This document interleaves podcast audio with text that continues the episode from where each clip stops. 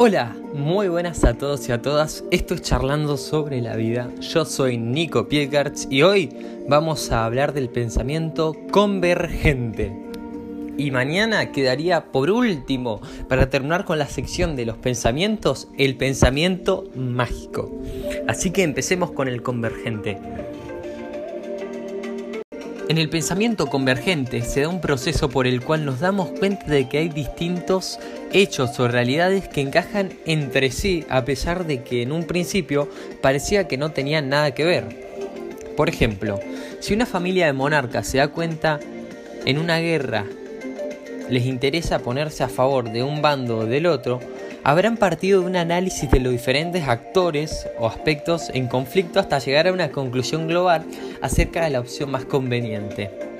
Además, este tipo de pensamiento es utilizado a la hora de detectar patrones comunes y regularidades, cosas que se repiten, y pueden llevar a abstener un concepto general que explique partes específicas de la realidad.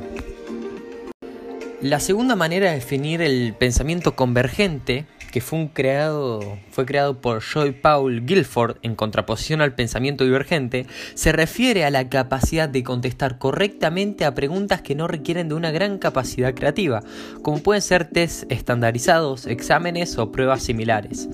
Al contrario que el pensamiento divergente, el convergente es la habilidad de encontrar respuestas únicas, racionales y establecidas a un problema, no se centra en las posibilidades o la creatividad, sino en llegar a la solución más adecuada de manera rápida, lógica y precisa, utilizando para ello toda la información posible.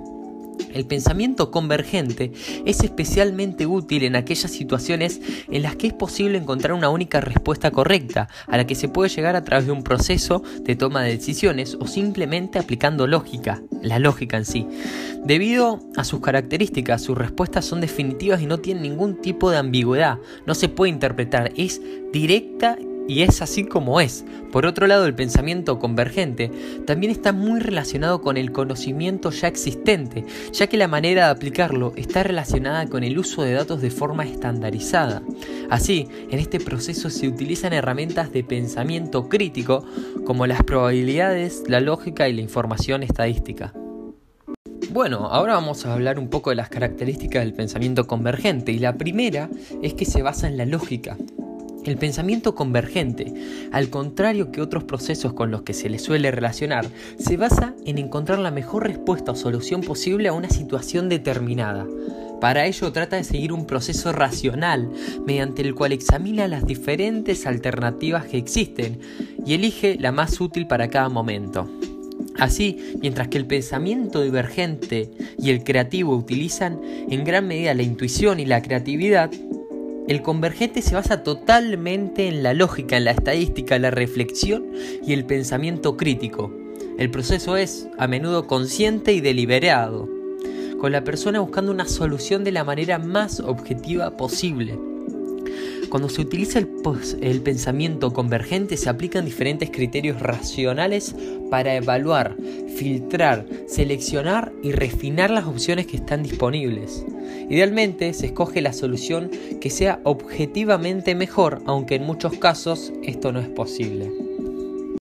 La segunda característica es que trata de llegar a conclusiones inequívocas. Debido a la manera en que funciona, cuando una persona utiliza el pensamiento convergente, sus conclusiones han sido alcanzadas siguiendo un proceso deliberado, formal y racional.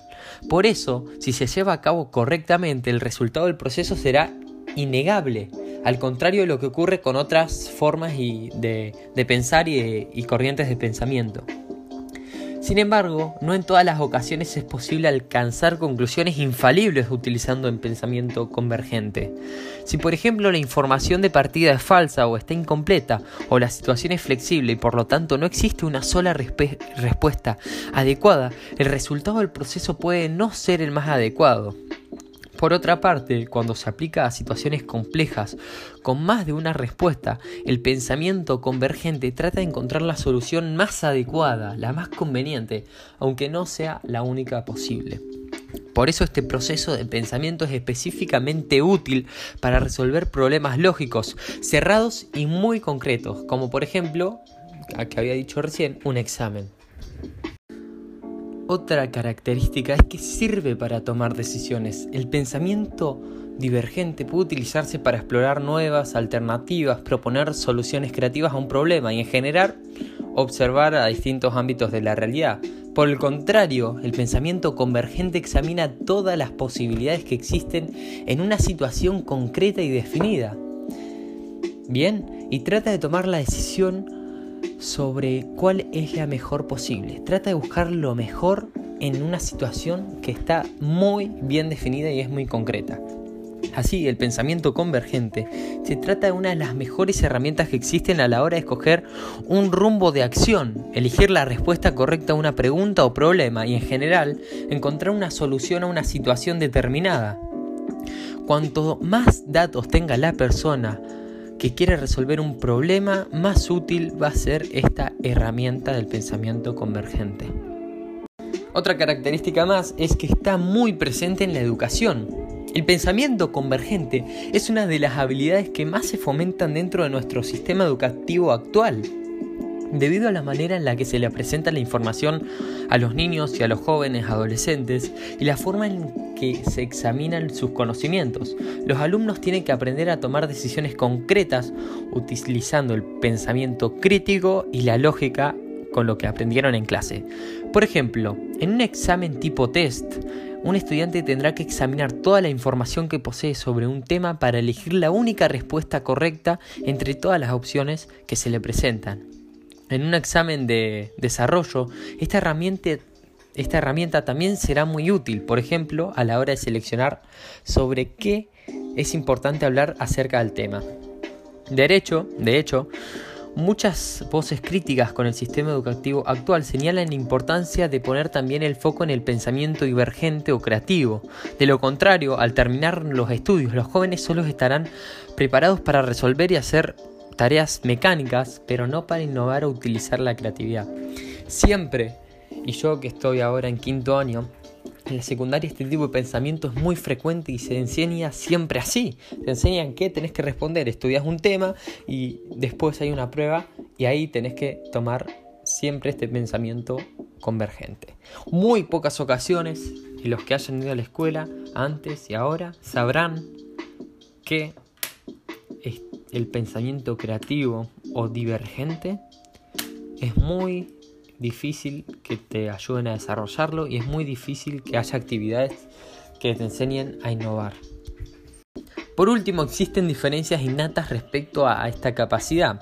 Al contrario de lo que ocurre con el pensamiento divergente, no se han encontrado factores de personalidad o cognitivos que predican la capacidad de una persona de utilizar el razonamiento convergente. O sea, no hay rasgos psicológicos que hagan a una persona que tienda a ser más inteligente en respecto a ese pensamiento. Sin embargo, diferentes estudios muestran que no todos los individuos podemos usarlo con la misma eficiencia de manera innata.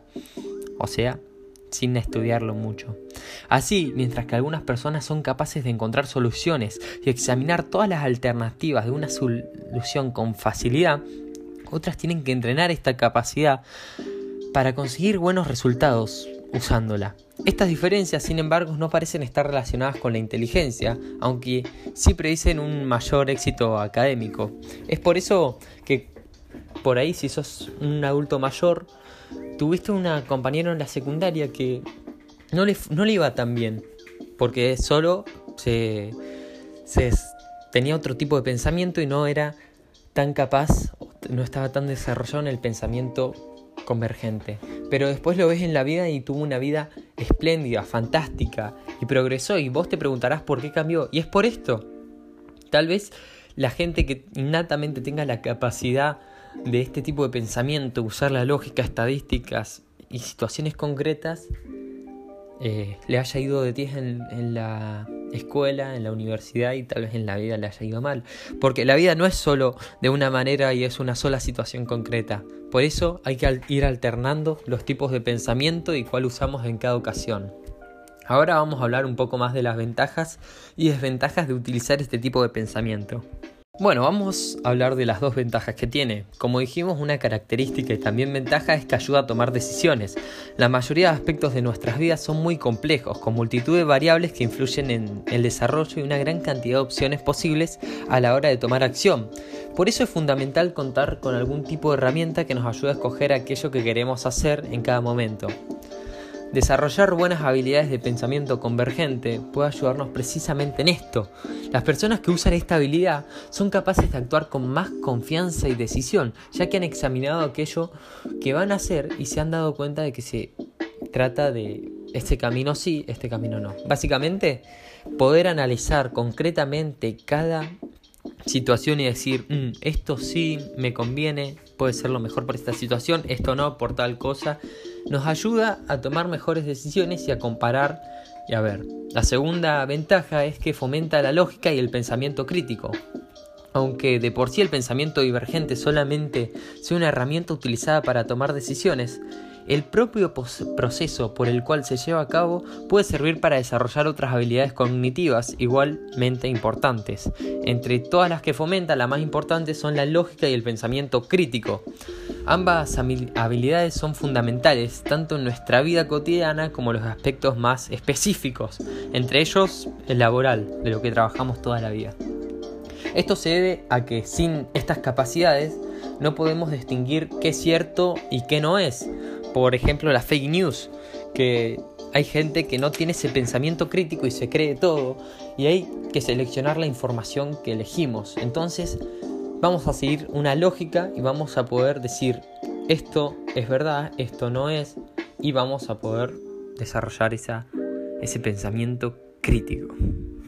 Al igual que tiene dos ventajas, tiene dos desventajas. La primera es que si vivimos en este, en este tipo de pensamiento nos puede limitar la creatividad. El pensamiento convergente se centra en la información que ya está disponible, en datos puros y aquello que ya sabemos. Esto puede ser muy útil en ciertas ocasiones, pero en aquellas que requieren el uso de la intuición y la creatividad y nuestro instinto, este proceso de razonamiento puede ser incluso perjudicial.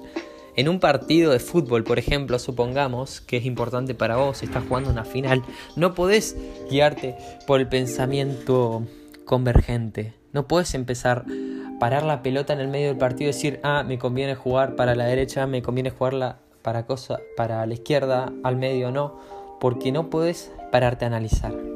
Entonces te conviene jugar con la creatividad.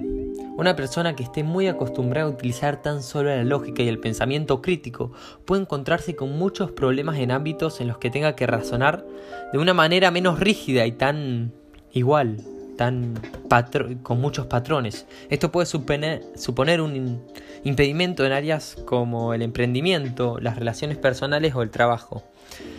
Eh, si pensamos mucho de esta manera también empeora nuestro estado de ánimos. Desde hace décadas se sabe que nuestro estado de ánimo tiene una gran influencia en la manera en que pensamos.